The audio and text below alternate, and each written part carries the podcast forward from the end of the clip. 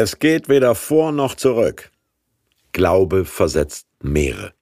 Der Weg durch das Meer aus zweiten. Mose, Exodus vierzehn. Die Israeliten sprachen zu Mose: Es wäre besser für uns, den Ägyptern zu dienen, als in der Wüste zu sterben. Da sprach Mose zum Volk: Fürchtet euch nicht, steht fest und seht zu, was für ein Heil der Herr heute an euch tun wird. Der Herr wird für euch streiten, und ihr werdet stille sein. Da erhob sich der Engel Gottes, der vor dem Heer Israels herzog, und stellte sich hinter sie. Und die Wolkensäule vor ihnen erhob sich und kam zwischen das Heer der Ägypter und das Heer Israels. Als nun Mose seine Hand über das Meer reckte, ließ es der Herr zurückweichen durch einen starken Ostwind die ganze Nacht und machte das Meer trocken, und die Wasser teilten sich. Und die Israeliten gingen hinein mitten ins Meer auf dem Trockenen, und das Wasser war ihnen eine Mauer zur Rechten und zur Linken. Und die Ägypter folgten und zogen hinein, ihnen nach, alle Rosse des Pharao, seine Wagen und Reiter, mitten ins Meer. Aber der Herr sprach zu Mose: Recke deine Hand aus über das Meer, dass das Wasser wiederkomme und herfalle über die Ägypter, über ihre Wagen und Reiter. Da reckte Mose seine Hand aus über das Meer, und das Meer kam gegen Morgen wieder in sein Bett, und die Ägypter flohen ihm entgegen. So stürzte der Herr sie mitten ins Meer.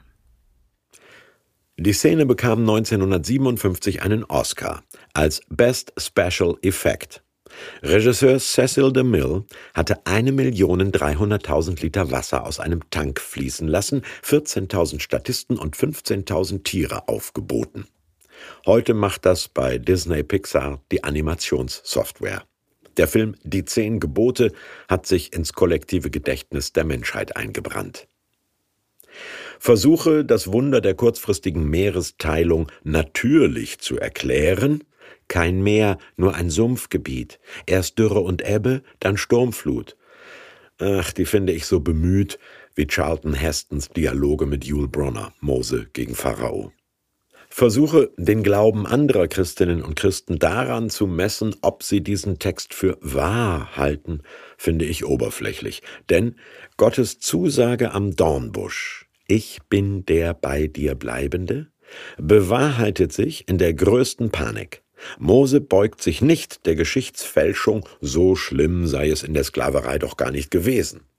Der Engel und die Wolke, denen sie bisher gefolgt waren, stellen sich hinter sie. Das heißt, wenn dich die Vergangenheit einholt, aber die Zukunft verbaut ist, dann steht Gott schützend hinter dir.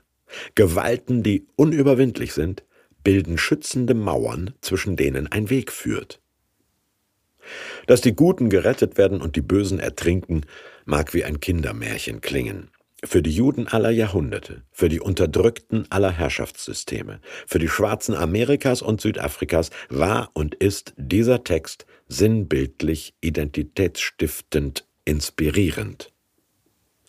Die verfolgten Christen weltweit beziehen diesen Urmythos des Judentums auch auf sich. Wenn sich in der Nacht zum Ostersonntag Menschen taufen lassen, dann sagen sie damit: Sogar das Meer des eigenen Todes wird sich teilen und durchschritten werden, weil der auferstandene Christus vor uns herging und im unausweichlichsten aller Momente hinter uns steht.